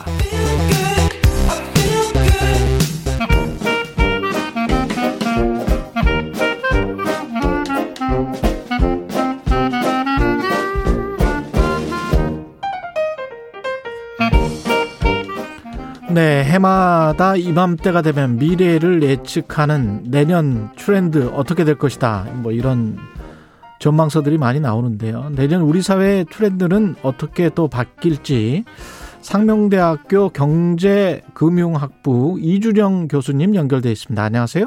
네, 안녕하세요. 예, 올해도 어김없이 이게 해마다 이제 나옵니다. 십이월쯤 되면 트렌드 코리아 이천이십이 예, 출간이 됐는데요. 책 나온 지가 벌써 한 십사 년 됐네요. 네, 그동안 이제 발표했던 키워드만 백오십 개가 넘고요. 예. 올해도 또 어김없이 또 출간을 했습니다. 계속 사람들이, 특히 제가 듣기로는 이제 기업 쪽에서 많이 찾는다고 하던데 인기가 있습니까, 아직도? 네, 아무래도 이제 뭐 시장의 어떤 불확실성이나 불투명성이 좀 커지고 있는 그런 상황이고요. 예. 또 코로나십구 때문에. 그래서 무엇보다 좀 다가오는 미래에 대해서 어, 미리 좀 준비하고자 하는 그런 심리가 좀 큰 것 같습니다. 음. 그리고 요즘, 요즘에 시장 자체가 더 세분화되고 복잡화되고 있어서 또 이런 트렌드 분석이나 어떤 정보의 정리도 좀 필요한 것 같습니다.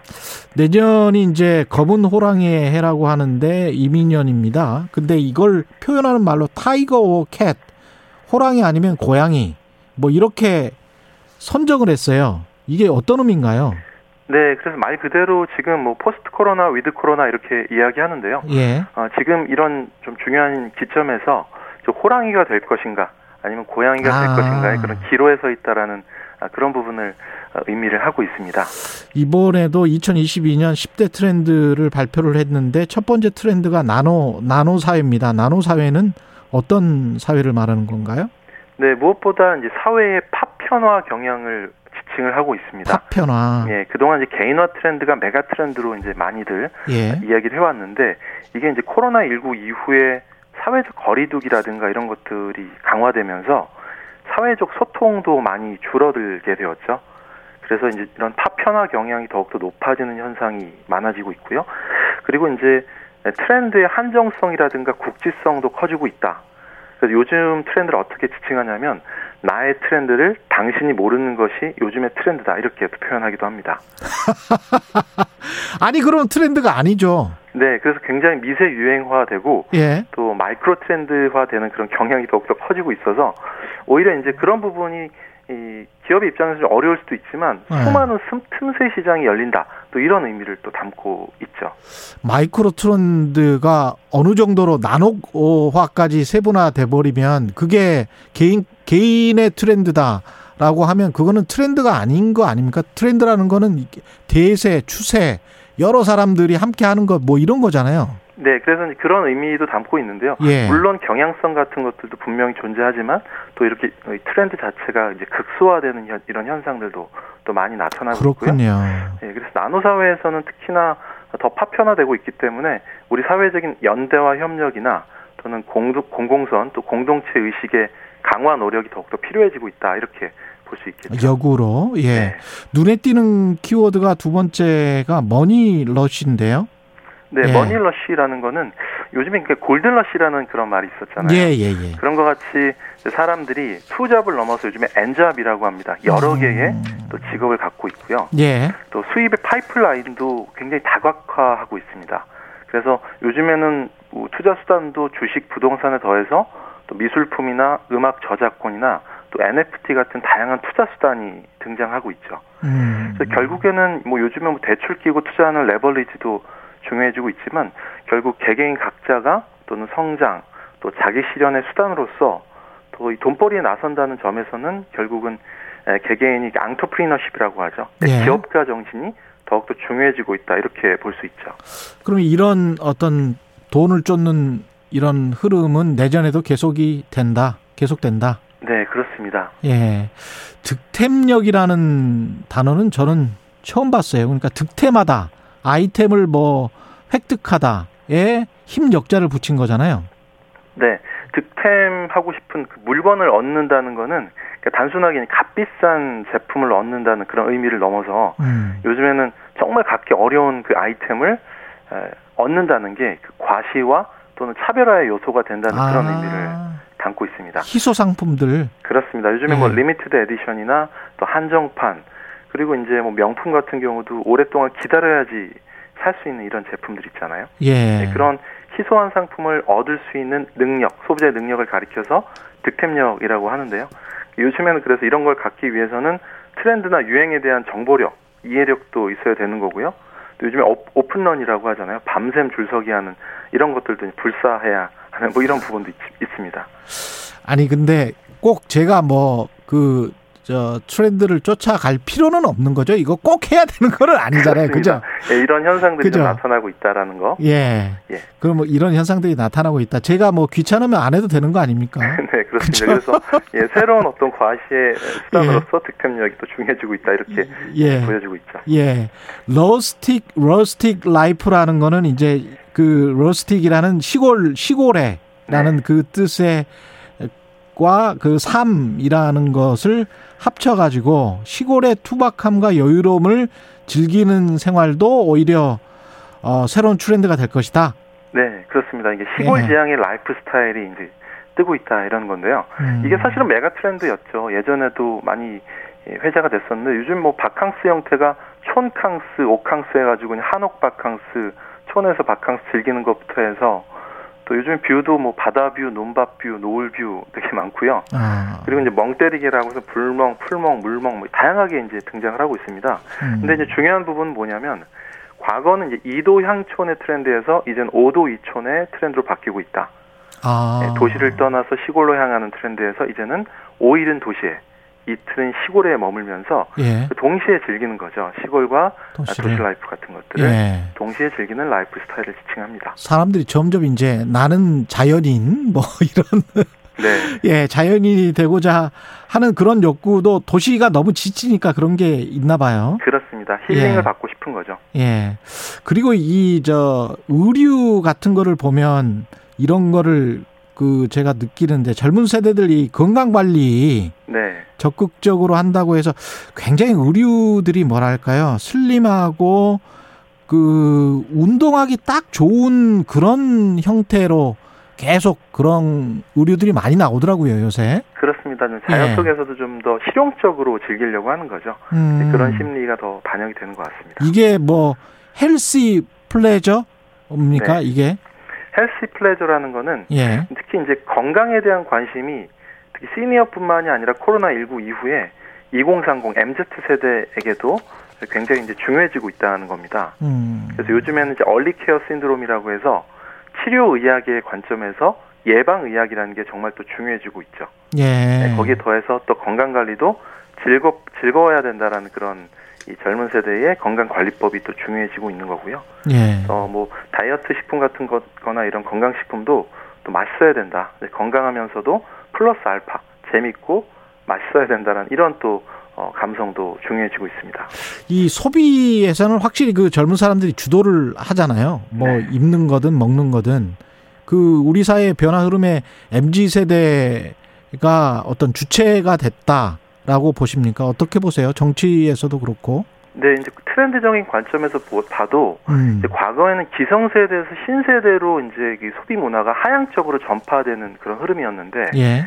지금은 엠지 세대에서 오히려 역으로 기성세대로 상향 쪽으로 트렌드가 전파되는 경향이 강해지고 있습니다. 그렇군요. 네, 그래서 엠지 세대의 트렌드 다이내믹스가 강해진다는 의미는 마찬가지로 정치사회 분야에서도 새로운 어떤 바람을 일으키고 변화의 동력을 만드는 힘도 이 젊은 세대가 큰 역할을 할 수 있다라는 그런 의미를 내포하고 있습니다. 그 과거 세대라고 해야 될까요? 기성 세대는 그러면 별 소용이 없는 겁니까?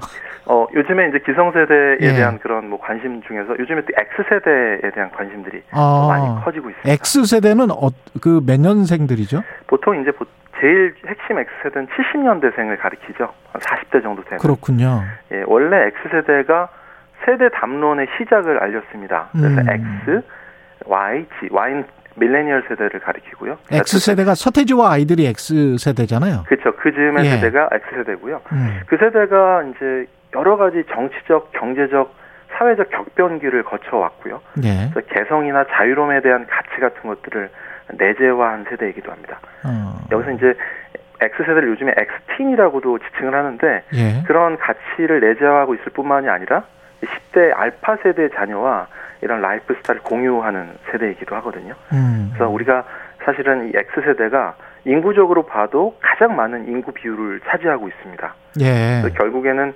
강력한 소비 파워를 가지고 있기 때문에 어, 많은 기업들에서 엠 지 세대 못지않게 엑스 세대에 관심을 기울여야 된다. 이런 관점을 또 말씀을 드릴 수가 있을 것 같아요. 그 마지막으로 그 내러티브 자본이라고 네. 이것도 중요한 트렌드라고 하셨는데 이거, 이게 뭐, 뭐죠? 내러티브 자본? 내러티브라는 건 이제 스토리텔링과는 예. 조금 다른데요. 음. 내러티브를 만드는 것은 이제 그 청중의 역할이 그만큼 중요하다. 예.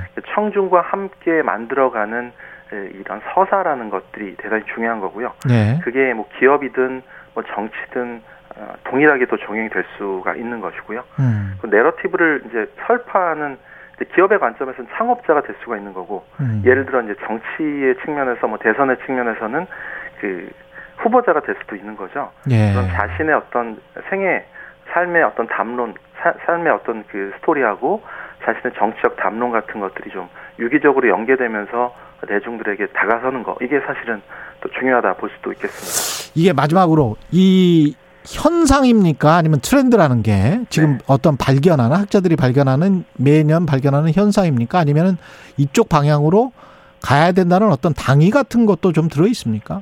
네, 현상에 대한 분석의 측면도 사실 대단히 중요한 거거든요. 예. 우리가 트렌드를 피상적으로 따라가는 것보다는 음. 그 속에서 변화하는 시대 정신이나 소비 가치를 좀 깊이 있게 분석하는 게 일단 중요하고요. 예. 당위적인 측면에서는 여러 가지 키워드 중에서 내러티브 자본도 마찬가지고 음. 과거에 발표했던 것 중에 이제 친환경, 필환경 트렌드가 있었어요. 어. 그런 거는 사실은 우리 사회를 좀 더 발전적으로 이렇게 이끌어가기 위한 음. 또 중요한 그 화두가 될 수가 있다는 거죠. 예, 알겠습니다. 오늘 말씀 잘 들었고요. 상명대학교 경제금융학부의 이준영 교수님이었습니다. 고맙습니다. 네, 감사합니다. 예, 십일월 이십구일 월요일 케이비에스 일 라디오 최경영의 최강시사였습니다. 내일 아침 일곱 시 이십 분 다시 돌아오겠습니다. 고맙습니다.